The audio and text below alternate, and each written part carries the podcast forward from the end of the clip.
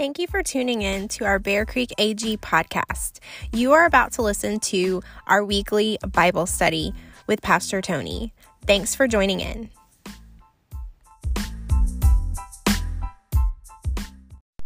So, tonight, before we jump into chapter 9 of Hebrews, I just want to open up the floor and see if there's any questions thus far. Maybe um, i I know this isn't like a regular college class or something like that, or high school where you have to go home and do homework. I really like for you guys to read ahead and study and prepare, but I understand life. Um, but is there any questions, or what have you gleaned? Can anyone tell me something you've gleaned from the first eight chapters of Hebrews that you just, as we've been studying? Anybody? I know I'm putting myself on the spot. You may say nothing, and that's going to be a reflection on me, I know. But I do. I want to slow down. What have we learned? What, have, what are some things that's popped out to you about the book of Hebrews that we discussed? Brother Jim? Really getting it down to the basics, the difference between the old covenant and the new covenant. Yeah, yeah. Um, that's good, and I appreciate that. Um, yeah, because that's what this book is about. Obviously, we know that. He's breaking down, showing the old covenant, the writer is, and how the new covenant is better. We're going to talk some more about that. Did the little thing, the little uh, printout I gave you last week, did that benefit anybody that picked that up? Just showing you the difference between, there's like 17 differences. It's not an exhaustive list, obviously but the 17 differences. I think I have a few of those left over if you didn't get one, but it's really neat looking at the Old New Testament or the Old New Testament, how the, the, the differences are. That's good. I appreciate that. Anybody else or anything else uh, that uh, you that this helped you with? Like I said, Hebrews is a, Hebrews is a is a little bit tougher book. It's not like it's, it's, it's a letter, but it's not like you know Peter writing or, or Paul writing. It's it's a it's it's a, it's a deep theological a lot of doctrine in there, but as, as the writer is, a, is approaching this Jewish group of Christians to encourage them, you know, and, he, and he's, he's, he's having to break down the differences between the old covenant and the new covenant. And he does a really great job. Now, us not being from a Jewish background, we may not appreciate that. But if you put yourself in the shoes of an Orthodox Jew, and even today, I mean, in fact, the book of Hebrews, if you have a Jewish friend uh, that doesn't believe in Jesus as the Messiah, this is a great book to read and to encourage them with because the writer, like I say, we're not sure who he is. We many believe it's Paul, but he is breaking it down like, hey, this is why the new covenant is better than the old covenant. This is how Jesus fulfilled the role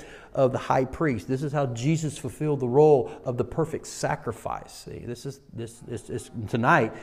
Chapter nine is going to lead obviously to chapter ten next week, and chapter ten next week is a summation of all this before he starts talking about faith, which we all like that chapter, the chapter of faith, right? But there's a lot there. So anybody else? I'm sorry, I keep talking. Anybody else have any questions, comments, anything that you just said just jumped out at you? Just study Hebrews. Yes, sir. Something else that jumped out on me was him really uh, writing to them about trying to keep, like we would say today, one foot in the world and one foot in the church. Yeah, yeah, yeah. That's not the hokey pokey. In other words, either you're either all in or you're all out. And absolutely, and, and, it, and maybe a better way to frame that, Brother Jim, was not necessarily in the world, but trying to go back to Judaism, which is, is not the way. That is not the way, obviously. Yeah, yeah. It's either all in or it's all out. There's no there's no fence line. We like to talk about fences, you know, walking the fence line. reality, there's not. Uh, you're either in or you're out, and then there's no, hey, today I'm in and tomorrow I'm out. So, yeah. Okay. Anybody else? Yes, Miss Mary Lou?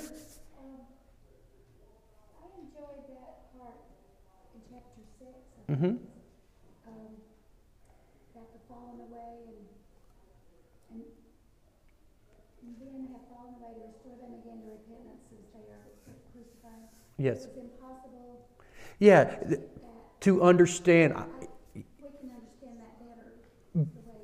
Absolutely, because even I struggled. Oh, here's here's confession time. Hi, my name's Tony, and I struggled with that when I took that scripture in chapter six. Uh, when you just kind of take it out of context and read it standing on its own, well, there's there's no forgiveness of sin, and and, and, and really what he's talking about is Right, absolutely, not to rehash it, but when you go back and look at the whole totality of the chapter, he's talking about if you go back to Judaism, because, and we're going to talk about that tonight, because the old has passed away, the old covenant has passed away. The new covenant at this point of writing this book, this letter, is now invoked. So going back to the old ways of blood sacrifices of, of goats and lambs, there is no forgiveness of your sin at that point.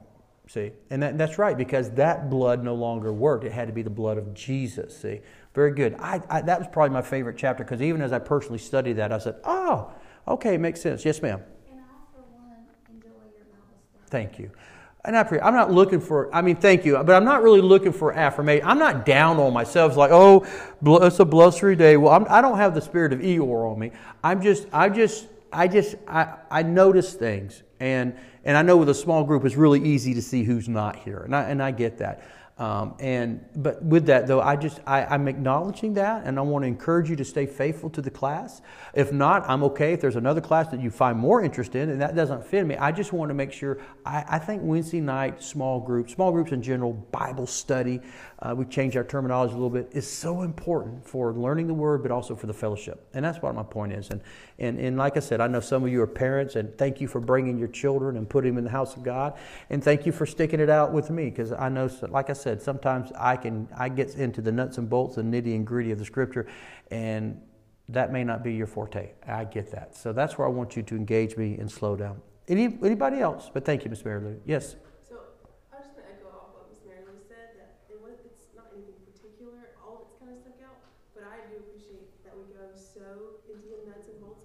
Okay. I don't know them.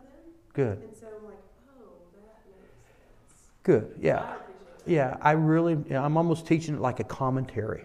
If you ever look at a commentary, it goes scripture, gives explanation, scripture. Sometimes you may do a paragraph, but I'm glad. Like I said, that may not be everybody's forte, and I get that. Because, like I said, I'm not knocking anything else. We got a book study going over here. We had a book study over here going on. That's I am not against those book studies. I've done book studies before. I just I want to offer something that, that's different. That's all. That's all. There's nothing wrong with it. So, all right, let's get chapter 9 then, okay? Um, just as a refresher, as a review, the book of Hebrews seeks to reassure persecuted Jews. Matter of fact, when we get to chapter 10, uh, the writer of Hebrews is actually going to talk about what these people have been through. When you understand what they're going through, it helps you appreciate what he's writing. Okay, and we're not going to hash that out tonight. We'll do that next week, okay? But basically, he's trying to reassure these persecuted Jewish Christians that Christ, not the Old Testament law, is God's ultimate plan for their salvation. Okay? Not a plan based on works, but a plan based on relationship. We found that out last week. He's going to reiterate that this week. This is presented mostly by showing how God made clear in Scripture his intent to bring about a new covenant. It was always, the old covenant we learned last week was obsolete. It wasn't bad, it was nothing wrong, it wasn't imperfect. God made it. But it was man's inability to be able to follow it. And God says, I've got another way. So it became, once the new covenant came into existence, the old is obsolete. Why have two covenants? Why go do this when you can live under the new covenant and you aren't bound by legalism, okay? His intent to bring about a new covenant. Up to now, the writer of Hebrews has proven his case using various examples and quotations from the Old Testament. What are, from the very first couple chapters, what were some of the examples he gave that Christ is better? Who, in one of them, he says Christ is greater or better than angels. Absolutely. Thank you. Don't be shy angels, all right? He says that, that Christ was, is better, even better than their greatest leader they ever had, Moses. greatest prophet they ever had at that time, or we they looked at him as a prophet, was, was Moses. So he's using these examples and quoting from Old Testament. In particular, the example of the, the priest Melchizedek. Remember, we talked about Melchizedek and how he was of another order. He was, matter of fact, this is Melchizedek is during the time of Abraham. Now, understand the big picture there if you know your Bible history. All right, I'm big into the history part of things. I love the history part of the Bible. All right, Abraham came before there ever was the Ten Commandments. And you're going to find in chapter 11 that his faith was brought about, his righteousness was brought about by his faith. His faith is what? Not in the law, but in what God told him to do and leaving his own country. And we find that when he defeated the kings that had come in and, and, and taken Lot and his family and all that, that he came to this priest who lived in who, was, who, was, who lived in Jebus, which is today Jerusalem, okay, it's before Jerusalem was conquered by David, and he was a, a, priest of the Most High God. That's what the Bible says about him. And uh, that's what, that's what Moses said about him in, in the book of law. And so with it, he brings a tithe. And what, he's, what the point is that, that, the, that God's making, the writer of Hebrews is making, is that the old order of Aaron, to be a high priest, you had to be of the, of the tribe of Levi, and particularly from the family of Aaron. And that was the way, but he says, no, there's a new order, and Christ is a part of this new order that fell under the leadership of like Melchizedek, using him as an example, okay? Um, in chapter 8, a quotation from the book of Jeremiah showed how God promised a new covenant from the limitations of the existing agreement. And he said, what, what was God's plan when we, we, we read Jeremiah? Anybody remember where does God want his law written? Not on stone, but on what? The heart of man, the heart and mind of man. And so we're going to see, tonight we're going to look at, he's going to begin by looking at the tabernacle, okay? So chapter 9 continues explaining this preeminence of the new covenant by focusing on two aspects. When we look at this, it's not going to jump out at you, but I'm going to hopefully be able to bring this out. The two aspects is first, first, the superiority of where the sacrifice for sin is applied in the new covenant. Where was it applied in the old covenant? Where was the sin sacrifice blood applied in the old covenant for the Day of Atonement? on, on the altar in the mercy seat, right? In the of Holies for the atonement of sin. All right? Where is the new blood applied? Where was the blood of Jesus applied? This altar. Well, it's in, it's in the altar in, in heaven because remember we talked about how the earthly tabernacle is a form and shadow, uh, a model of what was in heaven. And so Jesus literally took, I say literally, he went, he gave his life, and the blood had to be applied where? There in, in the presence of God. Okay, we're going to talk some more about that. The second thing is the superiority of Christ's sacrifice compared to that of the old covenant, okay? And this will lead to chapter 10, like I said, with the summation of this part of Hebrews. So let's look. Hebrews chapter 9, verses 1 through 5. Follow along with me if you can. Now, the first covenant had regulation. First covenant. This is under, if you're not familiar what the covenant is, it was, it was under the, the Ten Commandments, the agreement God made with Abraham and all the descendants of Abraham. So the first covenant had regulations for worship and also an earthly sanctuary. Okay? A tabernacle was set up in its, in its excuse me, a, you know what? I'm finding with age, my vision is not as good as it used to be. I need to get under these lights. Maybe I need to back up. Let me try that again. A tabernacle was set up. In its first room were the lampstand and the table with its uh, uh, consecrated bread. This was called the holy place. Behind the second curtain was a room called the most holy place, which had the golden altar of incense and the golden gold covered Ark of the Covenant. This ark contained the gold jar of manna, Aaron's staff that had budded, and the stone tablets of the covenant. Above the ark were the cherubim of the glory, overshadowing the atonement cover. But we cannot discuss these things in detail now. So he doesn't go into raw detail, but we're going to go into a little bit of detail so we can understand this. So God instructs Moses when God when Moses leads the Israelites out of Egypt across the Red Sea to Mount Sinai, he goes and he meets with God and God says, "I want to be your God. I want you to be my people, but to be in relationship." He says he confirmed the covenant he made with Abraham. And he says, and this is what has to happen. And so he gave Moses the Ten Commandments. And then he said, I want you to build, because I want to be your God. I want to dwell among you. Remember, the tabernacle was always about God dwelling among his people. Okay? And so he says, I want you to build this tabernacle. It's a tent, basically, and it's a model of what the throne room of God looks like. And that seems kind of weird, but understand, God wants, he says, hey, I'm dwelling, God's everywhere. He's everywhere because of his Holy Spirit. And he says, I want to dwell among you. So this is what I want you to build. So they built a tent. I won't give you the dimensions of it. I wrote them down, but you don't, it, it, the size of it doesn't matter. You can do that research on your own. But basically, the original t- tabernacle, it, it was a mobile tabernacle, a dwelling place for God. Not that God dwelt in the tabernacle, but God would come and dwell and meet with Abraham and later on, when the priest would make sacrifice, meet with the priest in the holies of holies. And it was basic, basically it was a, it was a curtained wall with an it was open. We believe pretty confident it was open on top, with the exception of there was a smaller tent inside the walls, the, these curtain walls. And in there there's two rooms. There was what we call the holy place, which is the first sanctuary, and then there was the holies of holies. Okay. Now what was in now out of the open air was the uh, the, the brazen altar, which is where they would sacrifice sacrifice animals. Just beyond that was the, the brazen uh, uh, bowl where they would wash. There's a lot of sacrifices, a lot of symbolism in there. Matter of fact, the whole thing symbolizes, points to Christ. Everything about the tabernacle points to Christ. But then you go into this tinted part called the Holy of Holies, and he talks about it. And the Holies of Holies was the lampstand. Okay?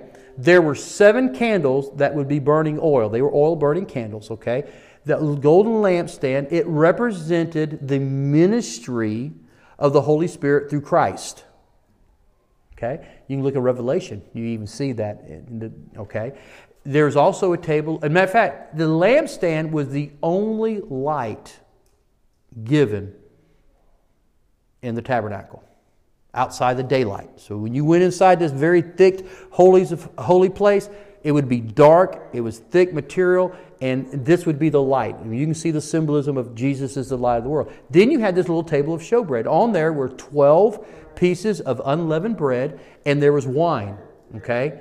And what this represented, obviously, it, it represented the 12 unleavened bread, represented the 12 tribes of Israel. But more importantly, how that points to Jesus is Jesus became the unleavened bread without sin. He became the wine, the blood, and through what Christ did, there's fellowship. This is called the show, the table of showbread, but it's also where the fellowship offering was also made, and it was a place of intimacy with God. It was fellowship. It was FaceTime with God is what that was for the priest. And so we see that the priest would go in and out of the holy place every day. Why? Because they would have to go. And also, there was also the, the, the altar of incense there, which represents the, the prayers of people, the intercessory people, but also the intercessory of what Christ does for us before the throne of God today. So you see all this symbolism. I'm going into this because this was real to them. They, under, they didn't understand this pointed to Christ, but this is what he's trying to show them how this points to Christ. And the priest would go into the holy place every day to replenish the oil and to keep the incense burning. And they would go in once a week to replace the showbread. They didn't do that every day. Okay? Then beyond that, there's a veil. Now the veil would separate uh, the holy place from the holies of holies because inside the holies of holies there was only one piece of furniture. Actually, it was one, two pieces that made one. You had the Ark of the Covenant, which is where the manna and the rod of Aaron and the Ten Commandments were located, okay? I'm going to tell you what all this represents in a minute. And then there's the mercy seat where the cherubim were at, okay? And so what the, what the curtain represented, it, re, it represented in Christ in this way. What does Christ's blood protect us from? The blood of Christ covers our sin, but it protects us from the holiness of God. You, you cannot enter God with sin. That veil. So when these guys came in to do the showbread and the oil and incense, that protected them from the glory and the presence of God because they were sinful. Just like Jesus' blood, when we're our righteousness is like filthy rags. But because the blood of Jesus has been applied to our lives, when God sees us, He doesn't see our righteousness, He sees the righteousness of Christ. It protects us from His holiness because nothing unholy can be in the presence of God. Moses wanted to see God. God said, You can't stand in my presence. My glory, my holiness will kill you. So He put him in the cleft of the rock and let him see the backside as he walked by, so to speak, as he passed by. And what did that do? What did the glory of God do to the presence of Moses? Boom, his glory radiated from Moses to the point that the people begged him, please put a veil over your face because it radiated the glory of God. I mean, this is real stuff. And so the veil protected the priest, and just like the blood of Jesus protects us from the holies of God. Now, when you go inside, the, the, the high priest went in the, the holies of holies how many times a year? Once. On Yom Kippur, or as we know it as the Day of Atonement. Once again. And he would first have to go in there and make, or he'd have to sacrifice blood for himself because he's impure. He was sinful. And then he would go in and make sacrifice or shed the blood and he would sprinkle it on the mercy seat of God. So, what's in the Ark of the Covenant reminded the people and reminded God. God didn't need to be reminded. That's kind of not the way to put it. But the, the, the, the, uh, the manna reminded the people of God's provision, but also how they didn't appreciate it. Remember? All they did was complain. The rod of Aaron reminded that God, that was the rod that, that Moses did to part the Red Sea and the water out of the rock and it became the snake in front of Pharaoh, all those kind of things. It represented authority God, but it also represented the fact that they didn't submit to the authority God. And the Ten Commandments reminded them of their sinfulness, how they had disobeyed God. And so what happens is that's all there. They're sinful, but the mercy seat comes down and covers that, and the blood's applied to that. So you see how there again the blood of Christ and God and the mercy that comes through that it covers our sin. Although we're sinful, God does not remember or recognize our sinfulness. So, and so he's pointing this out. He says, "You know what this means under the old covenant. You understand the importance of this under the old covenant. Now let me show you how Christ has fulfilled that." Questions, comments? Yes, John. Because Aaron car- carried the rod. Yeah, Moses did not carry that rod. Aaron did. Yeah, Aaron. It was Aaron, it rod of Aaron, and it was. I believe it was an almond. Forgive me, I should have done more research. My mom, I think it was an almond branch, and even after it had, uh, uh, and even after it had been cut, it budded. It still budded. Yeah. What's amazing is that the manna never rotted, because if you remember right, the manna would only last for one day, except for on the Sabbath, it would last two days.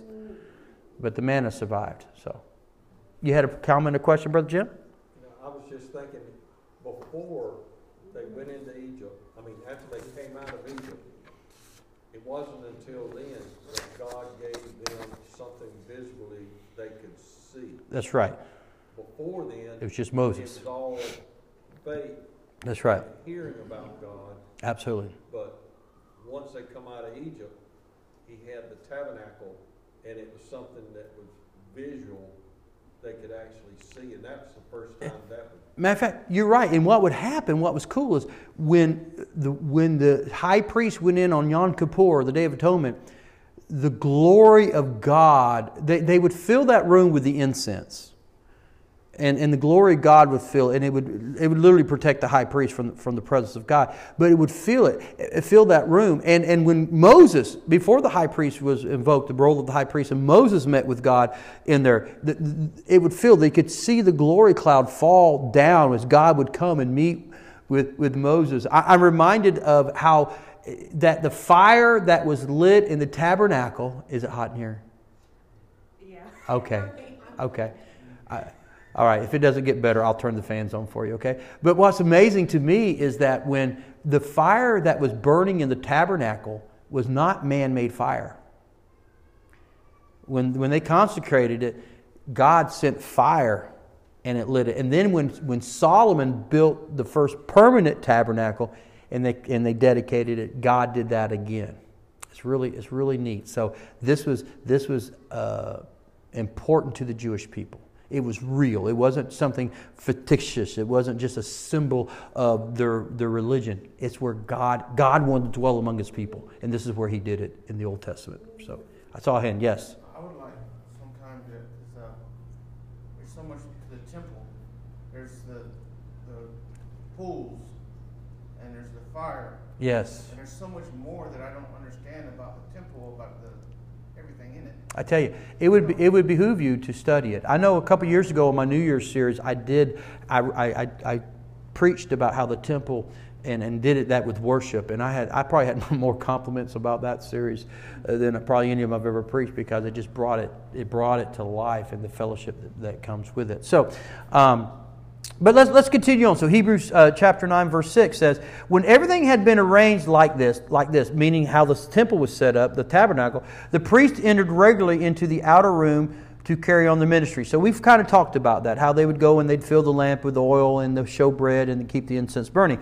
But verse 7, but only the high priest entered the inner room, and that only once a year, and never without blood, which he offered for himself and for the sins of the people uh, that had committed in ignorance. And that's something I never really had thought about. And then when I read this, I went and such it.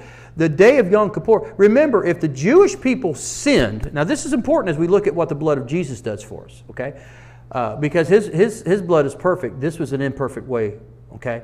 Uh, but when you knowingly, acknowledgely sinned, you were expected to make sacrifice for forgiveness of your sin. There was constant sacrifices going on constantly. It wasn't just once a year that they did a sacrifice. That was for the nation, and in this case, it's for sins of ignorance, sins that you of omission, things you didn't, sins that you committed that maybe you didn't know you committed. Okay, that that's how I read this. That's why I studied this. But if you did something wrong during during the week, then you were to go and you were to cleanse yourself uh, depending on what you did, you may have to have a time of consecration of yourself, separation from the from the from the from the, uh, the the tribe, from the group, and then you would have to go and make a sacrifice of some sort for your sin. All right. And so this once a year was for the nation, is for the priest, high priest first of all, then it's for the nation, but it was sins of ignorance. I found that kind of interesting. So uh, there again, I'm not a know-it-all. I, am not. I'm still studying the Word of God just like you are. And I thought, well, I never, I never thought I've read that before, but never really gave it that much, that much thought. Okay. But look at this. Sins of ignorance were the specific aim of the Day of Atonement. It was assumed that known sin would be taken care of through the regular sin offerings and the daily sacrifices. In this respect, this is, this is what, hang on, I'm going to get right with you, Brandon. In this respect, Jesus' work is far greater than the work done on the Day of Atonement. Why is this, why is Jesus' blood greater than the blood on the Day of Atonement? Why? In what, in what aspect? Think about it, what I just said. They'd have to go daily to make a sacrifice for sins that they committed daily, and then once a year there was the Day of Atonement for sins committed in ignorance. He was the perfect sacrifice. He was the perfect sacrifice, and he only had to die once. Absolutely. So that's how much superior the sacrifice of Christ is. And that's what he's pointing out. If they went back to Judaism, that means every week they may be having to sacrifice an animal because they talked back to their parents or they, they ran this red light or, you know, whatever it might be, right? They got mad at the, at the priest, whatever, right? Uh, but in this case, there, it doesn't. And he's going to get to that here at the end of this chapter if we get that far tonight, how Jesus doesn't have to die over and over again. It's really powerful. I said, really jump into this. This is really, really good. Brendan, you had your hand up. What was your question or comment? If we're going over the blood of Jesus and the Day of Atonement and all the connections there, Mm-hmm. um, does it, will also, it's been a long time since I touched It's okay. this. Will also we be talking about the connection between Barabbas and the scapegoat? N- No, we won't because we're, we're going through the scripture, scripture. We probably won't won't jump jump there. But yeah, the idea of a scapegoat, they'd lay their hands on it, absolutely, and how G, uh, Barabbas was a type of that scapegoat. But no, um, no, we probably I, we won't just simply because it doesn't really. We're not going to go into quite that detailed. I thought it was interesting. I've been reading John. Yeah. I just thought it was interesting. It kind of goes together. Sure, And yeah. I was, I was just curious. Yeah, that's good. That's good. Um, verse 8 The Holy Spirit was showing by this that the way into the most holy place had not yet been disclosed as long as the first tabernacle was still functioning. The old had to pass away before God's new way could be revealed. And he's saying, Look, the old way's gone, it's obsolete the new way's come the new way being christ as the as the ultimate sacrifice and your high priest and this is a huge point this is a huge point for the writer. Um, he'd already made uh, uh, you know he'd already con- con- talked about how it was obsolete. And this is, this is just a huge huge uh, point that he's making here. This is an illustration verse 9 says for the present time, indicating that the gifts and the sacrifices being offered were not able to clear the conscience of the worshiper. Hear that. I'm going to read that again. All right? This is an illustration for the present time. He's saying what the Old Testament, the Old Covenant, the Old sacrificial form is an illustration for now, indicating that what they did, the gifts that they brought, the sacrifices that they, they, they made, uh, were not able to cleanse the conscience of the worshiper. It did not cleanse their conscience. It did not forgive them of their sin. We have to remember that, okay? They are only a matter of food. He's calling it what it is. It's food and drink and various ceremonial washings, external regulations applying until the time of the new order. What he says about illustration or symbol, symbolic is that's an ancient word that, that if in Greek that means parable. We say it parable today, but it's P A R A B O L E, and now we, we, we say it differently. But it was an illustration. He's saying that was an illustration of foreshadowing. It was pointing to Jesus. He says that's, that's all there, there was. There was a deeper truth to the new covenant. There's a deeper truth to the old covenant, which is revealed in the new covenant, and the tabernacle simply pointed to the perfect work of Christ. Okay? The sacrifice the priest made under the old covenant, the blood of goats and sheep, could not make the priest offering those sacrifices perfect and cleanse in regard to their consecration. So think about that. If, what he's saying here, can, let me just put it in, in common terms here. What he's saying is that the Old Testament form of blood sacrifice, it was an external thing. Okay? If you went and touched something unclean, you would have to go do something externally to make yourself clean. All right? Moses consecrated the people with, with, with, with, with blood of a lamb. He consecrated the tabernacle with the blood of a lamb. It was, but it was all external. And what he's pointing out is it doesn't do anything for the inner man. It, it, would, it was a sacrifice so that God for a time would not see their sin, but it was only for a time. It was not a, perf- a permanent solution to their sin situation, to the condition of their heart. That's why he says, I don't want to write my law on tablets of stone. I want to write it on their heart. I, everything is external for them. I want to make it internal. That was always God's intention, but man, the Jews took it and made it legalism. And we do that today with Christianity, don't we? What is sin? How close can I get to sin before it be, you know, we, we do that in our own lives, don't we? we, we and God says, I don't want it to be that way. I don't want it to be you living out of fear of condemnation because there is no condemnation in Christ. I want you to not want to sin because you're in a relationship with me and that sin separates you from me. Brother Jim? I think what you're really saying here is the old covenant allowed people to know God. The new covenant allowed people to have a relationship. Yes. They could not. They couldn't have a relationship. Moses had the relationship, and then it was the high priest that could be in, only in the presence of, and once a year. Yeah, once a year, but not a day. He was God was mysterious. Now God is still mysterious. I don't claim to know everything about God, but not mysterious as afar off. More mysterious in the fact that I can't figure God out. There's a difference there. See. When, when, when you build a relationship with somebody, that person's mysterious to you because you don't know them that well. But as you get to know them, it's not that they're mysterious because you don't know them. They may be mysterious because you know them better. You see my point? What I'm saying is you're right, Brother Jim. It's about relationship. Mary Lou?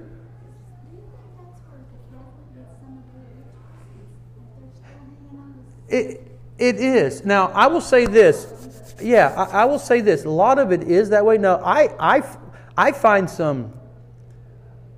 I find I won't say comfort. That's not the word I'm about. I find some intrigue in some of their rituals because of what it does point to. I think, okay, that's okay. They seem to respect things a little bit more than possibly probably we do. Like their respect for communion. I don't agree with their point of communion. Okay, because according to them, now I'm not an expert on Catholicism, but as I see from their communion, is the fact that the blood and wine really becomes the body of blood and the body and blood of Jesus, which in a and if I understand it correctly, it means that He's died again for them. Well, Christ doesn't have to die again; He's died once and for all. It's it's just to remind us of what He's done. See?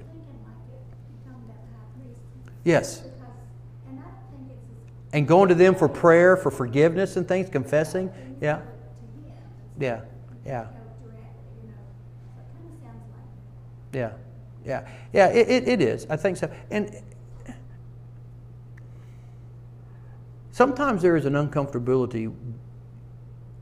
If I'm very transparent with you, sometimes I become uncomfortable with how. What's the word? Not callous. How uh, casual is the word I'm looking for. Relaxed we, we become with our relationship with God there is a sense that he is Abba Father, Daddy. And I have a relationship with my earthly father, and I call him Father, I call him Dad, I call him many things, but yet there is a respect for him and an awe of my dad. I'm not so comfortable. I, I can go and hug him, and I can kiss him, and I can tell him I love him, but yet there's, there's, there's this sense of respect for my father. And I think sometimes we, we, we get too casual, maybe comfortable with our relationship with God. You should, you can boldly approach Him. You should, as a child, want to jump in His lap, if I can use that terminology, that word picture. But yet, there's a sense of, of awe. We need, we don't need to lose of who God is. I mean, He spoke everything into existence. Think about that. So, um, yeah, I think, I think so. And I, that's what I'm saying. I guess sometimes I appreciate other denom- religions and denominations as an approach to how how respectful and reverent they can be at times, where we sometimes lose it. That, for instance, I, for me, when we do like the Tenebrae service at Easter or we do our family communion on Christmas Eve, anytime we do communion, we shouldn't go through the motions. You guys know how much communion means to me personally, but it's those moments are just reverence to me. It's like, oh, you know. I think sometimes we take that little too, get too comfortable with that. Just go through the motions with it. Does that make sense? Yeah, it's a good point, though. Good question, good point, comment. Yeah. Yeah. So let's see where we're at here. We're almost out of time here. Um, The sacrifice the priest made under the old covenant could not make the priests offering those sacrifices perfect and clean in regard to the, their conscience, the conscience. And think about that. If it couldn't clean the high priest who's making the sacrifice for the people, what does that tell about the sacrifice he's making for the people, right? The earthly nature of the temple, as well as the limited nature of the an, animal sacrifice, it pointed to the need for a, a more permanent spiritual solution to sin. And that solution is Jesus. It's Jesus. He's making his point. Um, Jesus is the superior sacrifice. Now the writer changes gear and shows us the superior sanctuary of the New Testament. And we are going to be hard pressed, but we'll, we'll see how far we can go here, okay? Verse 11 But when Christ came as high priest of the good things that are now already here, he went through the greater and more perfect tabernacle that is not made with human hands, that is to say, is not a part of this creation. So Jesus, as our high priest, did not enter the earthly replica of the, of the tabernacle. Jesus, because he wasn't of the family of Aaron, of the tribe of Levi, he couldn't legally go into the holies of holies. He made that, the writer made that case already. So he didn't. But where did he go? He ministered in a superior sanctuary, which is in in heaven. He's making his point. The very throne room of God. And this is, ov- is obviously a place greater than anything human hands could make. God gave Moses the directions, they made it, but it was a model of what heaven is like, and it, the, heaven is greater. Therefore, Jesus didn't go to the earthly tabernacle, holies of holies. He went to the actual holies of holies where the presence of God dwells day and night. Well, there is no day and night in heaven, always. Let me make that clear to you for just a minute. Sometimes we, we, we miss this in our, in our thinking about God. God is everywhere, but in what form is God everywhere? It's Holy Spirit. Where does God reside all the time? His throne room. God's in his throne room. He's God. He rules from his throne room. He's a, he's a God of justice. Okay? God of judgment in a way. Where does Christ reside? Whereas the Bible tells where does Christ reside? We say he resides in our heart. How does he reside in our heart? Through the Holy Spirit. Where is Christ actually at? He's at the right hand of the Father in the throne room as what? Our high priest, as our intercessor. See? Get that? If you'll ever get that picture, okay? God is everywhere by his Spirit. When the earth was without form and void, God was in his throne room. He spoke the word. The word was Christ, according to John 1 1, was Jesus. When he spoke, that's the authority of God's word. He spoke it, but where was the Spirit? Dwelling over the un, unformed earth. And when God spoke the word, which is the authority, which is Jesus, Jesus' authority, the Holy Spirit got in action. See? All right? Uh, the reason why I say that is sometimes we, we get, he's everywhere, he is, but through the form of, he's one God in three forms, if I can use that terminology that way. He's, we're, we're, he's triune God, one Godhead, all have equal authority, Jesus says, You've seen my Father, you've seen me. Same way with the Holy Spirit. Okay? He is God. Okay, so, anyways, I want to make sure I made that clear. Okay? Would Uh, it be, would it be right to say that Jesus couldn't go into the throne room in the presence of God because he was the presence of God?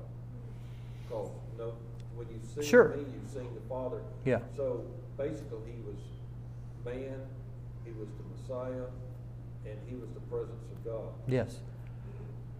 And, and here's the thing about Jesus he, he is still in physical form, His glorified body. glorified body. You will see his scars when you get to heaven.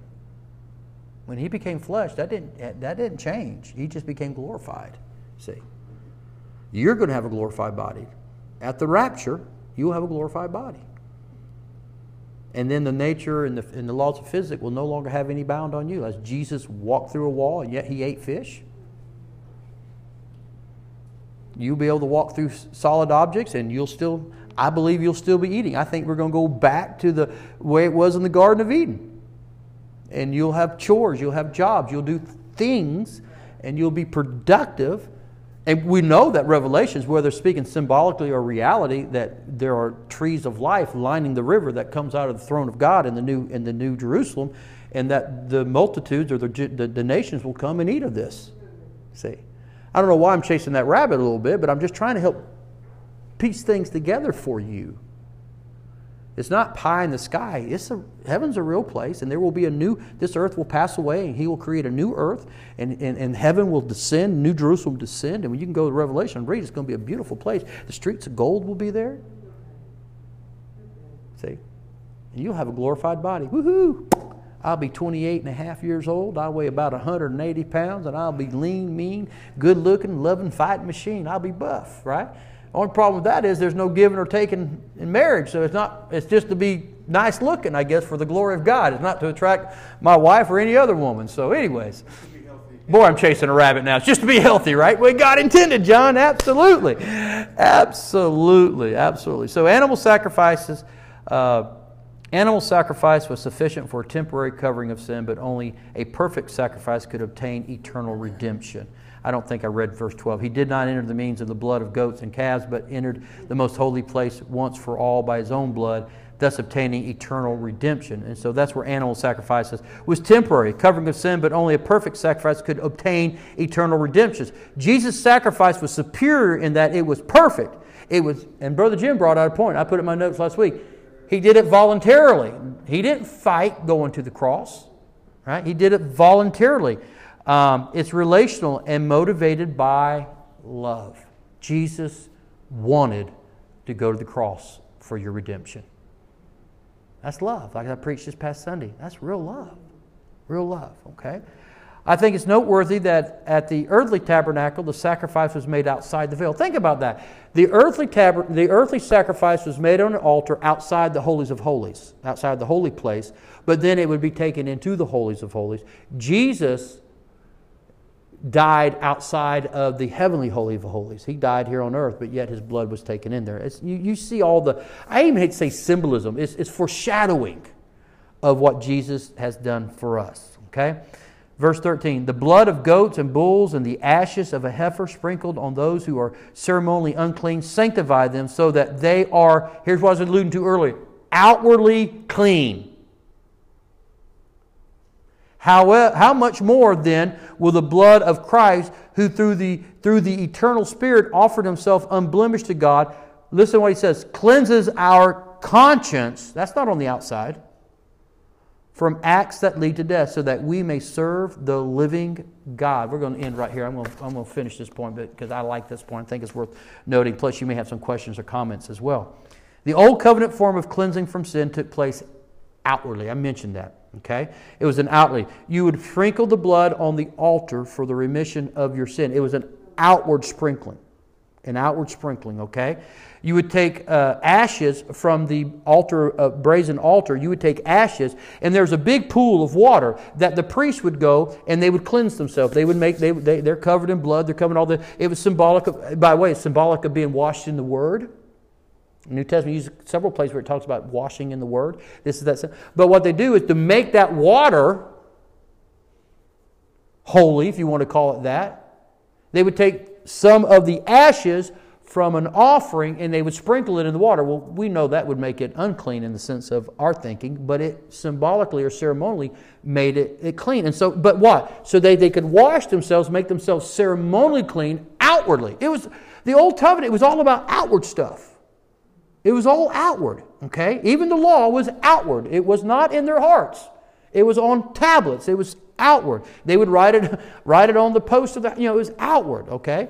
Um, even Moses sprinkled, like I said, the people and the articles of the tabernacle with blood to consecrate them, okay? To, to make them holy. The sacrifice of Jesus is sufficient to even restore our damaged conscience. It's an inwardly thing. Our conscience is a wonderful tool from God, but it's not perfect. The Bible even talks about your, your conscience can be scarred, your conscience can be defiled, your conscience can actually be evil. Where does sin originate? In your thinking. We know that. James says that. It has to first be a thought, and when you dwell upon the sin, the temptation of it, the temptation of it is not sin, but when you dwell upon it, then you act upon it, it becomes it becomes sin. See? You, you, you kind of see this, this picture that, that, that is painting. And so it's the conscience. And that's, that's where, it, when we, remember in the, in, in the Bible, when it talks about Jesus, like we say, Jesus comes to your heart, he doesn't come into the beating organ in your chest. The heart, from Jewish standpoint is your emotion, the real you. Brother Jim? Would that be our soul? It is our soul. Our soul. Our soul is made up of our likes, our dislikes. Our, our, it's our it's our part of our conscience. What is? Think about it. what is our conscience. Our conscience is the way that we we decide what we're going to do, whether right or wrong. Psyche. Our psyche, absolutely. This body's going to go away, but the real Tony Tees lives on forever. Now, I'm not going to say I'm going to love pizza when I get to heaven, right? But the things that I love, the things I like, the who I am, my quirky, God made me this way, personality. Okay, my parents may have had something to do with it. All right? Yeah, you know, I'm not going to say I'm going to be sarcastic when I get to heaven. I don't, I don't know what I'm going to be like, but, but the real me. I'm going to know you. You're going to know me. I'm assuming that my body, my glorified body, is going to look like this body, but just like I said, buff and, and in shape. You know, there's some things we don't really know. But my point is, is, is it's the real you. This is not the real you. Right? Mama lives is still alive. And the body is dead, but mama's well alive today, living in the presence of God. And, and so that, that's, what, that's what Jesus did, where the old covenant would make you ceremonially clean. It did nothing for the condition of the heart, the conscience. For a period of time, until you sinned again, you were okay with God. See? But what Jesus did, it deals with the real you. Just as Moses sprinkled blood over the articles of the tabernacle to concentrate them, consecrate them for use in ministry to God, now we have been consecrated, made holy by the blood of Jesus, and can now be used in the service of God. You don't you know that you're the temple of the Holy Spirit? He lives within you. You are part of a royal priesthood, but not of the family of Aaron, but of Melchizedek. See.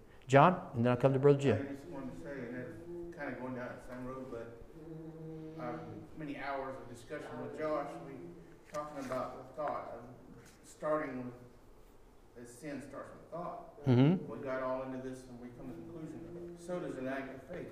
Sure does. It starts with a thought. Just And gotta- act out on it, just like you can act out on sin. Uh, Okay, what? Okay, here, to make your point, we're told, I believe it's Peter, it says, believe in your heart. That's a thought. Confess with your mouth that you're saved. Think about that. That's an act. It's belief and acting on it. Same way with the baptism of the Holy Spirit. Come on, y'all that have not been baptized or struggle with how do you get baptized? He doesn't. The Holy Spirit doesn't come and make your tongue waddle and say things you don't want to say or, or don't understand. It's just like salvation. Believe in your heart, confess your mouth. Believe in your heart that you have been baptized with the power of the Holy Spirit. You ask and believe. You don't have to beg God for that. He wants to baptize you in the Holy Spirit. And then what is the the speaking in tongues is your act of faith that you've been baptized in the Holy Spirit. And it's evidence for you that the task has been, I, I- I'll say complete, but it's not complete because it's an ongoing. Just like your relationship with Christ, you're saved, but you're not fully saved yet, right? You're in the process of being saved, right? You see my point? You're fully saved in the sense that if you receive Christ as Savior, you're saved. You're not going to hell, but you're not perfect yet. That's a process of saving you. And you won't be fully saved to when you get to heaven. There you go. It, it, we don't think of things in that time, but trust me, my many years of children's pastoring ministry is I've had to break it down where kids can understand. I don't mean insult you. I'm just saying that's the way it is. Same way with the Holy Spirit. If, if, if, if, if we're told in the Word of God just to ask and receive, then what's the hindrance? You, in the fact that you have to believe it. Well, then does that mean I just make a sound and okay, let it begin that way? I know that sounds oh well, that's sacrilege. No, if you if you ask if, if what is the evidence you've been saved? You confess it with your mouth, and then out of faith you start living the life that the Word of God says you should live. Not knowing, other than the fact that you believe it, that you're saved. But there's evidence of your salvation because now you're living for God. That's why I'm saying if you don't change the way you live when you accept Christ, I, I know it sounds bad. I'm going to question. Now, I'm not. It's not perfect the first night, the first day, the first week, the first month. You may not be perfect, but there has to be some kind of transformation in your life that you're tr- attempting to live the life God designed you to live. And so it is with the Holy Spirit. You believe, then you start. Well, I just start making random noises. I'm not going to tell you what to, what noises to make. I just know how it happened for me and how I've had other people. And by faith, they start making noise, and then takes over. The Holy Spirit takes over, and you have a prayer language. And then what's the evidence of it? You walk in boldness. Now your witness gets stronger. You're no longer stumble, you're no longer stumbling along with the temptations of this world like you were before the baptism. Yes. It is. But we got to get off this point of doubt. How do you know you're saved? Well, I, I confess Christ. I believe in my heart. Amen. Now you go live the life that God wants you to live and watch how the Holy Spirit comes along. Not the baptism, but the indwelling presence of the Holy Spirit. Then go and receive the baptism of the Holy Spirit and see how much more dramatic your life becomes for Christ. You trust me on this. Okay? All right, I just said a lot there in the last five minutes. Yeah, kind of chase. I won't say chase the rabbit. I think it goes very well with what we're talking about tonight. All right? Brother Jim, I'll let you uh, ask a question, make a comment, and we'll shut her down. When you was talking about the glorified body, I was just thinking, one of the biggest changes in receiving your glorified body, the one thing we will lose is the scales over our eyes. Absolutely. And then everything we can see, knowledge. Yeah, absolutely. Th- This is how I, now I'm, I'm, this is my thinking about it. And I could be wrong, so if you want to disagree with me, you're, you're welcome to. I won't, I won't argue with you. We often say we get to heaven, we're going to ask God a lot of questions. I don't think we will because I think at that time we'll be fully transformed into the image of Christ and we'll have the mind of Christ. We're going to know. We're going to know. We're just going to know a lot of this stuff. Now, we're we going to know everything? I don't know if we're going to know everything about God, but I think all these questions, you know, God, why did this happen? Why did you permit this? Why didn't you stop this? All these things we think we have questions about. Uh, I, think we're going to be able to look back in time and see how God created everything. I think we're going to be able to do that. Why not? I think we have the ability now because they say even Einstein, as smart and as intelligent as he was, used less than ten percent of his Absolutely. brain. Yeah, yeah. So there's so much there that we Absolutely. Yeah. access. Yeah, yeah. So I, I just, um, I, I just don't think we're going to have a lot of questions. And what brought us to this point, and as I go back, is the fact that the work that Christ did is not. s- He didn't come to change and and and make the outside holy. He came to make the inside holy, and by the inside being holy, the outside becomes holy. He comes to minister and, and to deal with your conscience, the real you.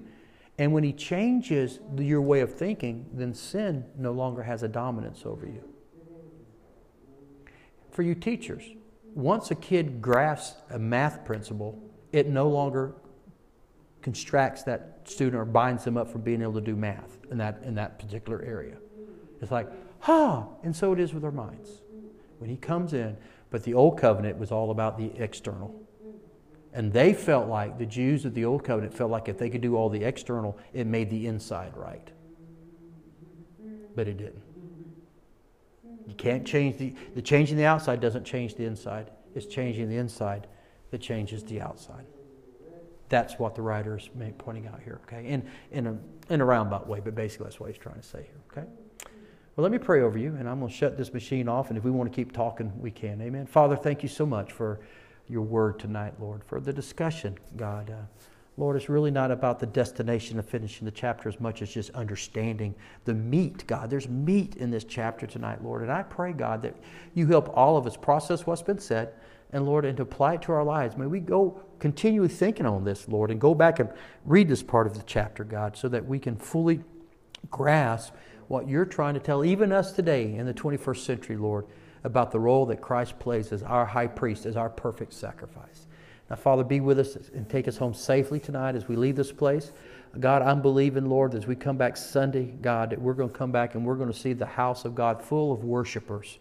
And Lord, not just full of worshipers, Lord, I want to see people here Sunday morning who are unsaved, God, that have been invited, maybe through the cup of cheer invite, Lord, to come to your house and to, to celebrate Christmas, even though they may do it in a secular way, God, so that they can be introduced to, the, to your Son. God, introduced to you through Jesus, God. Allow that, Father, I pray. In Jesus' name, amen.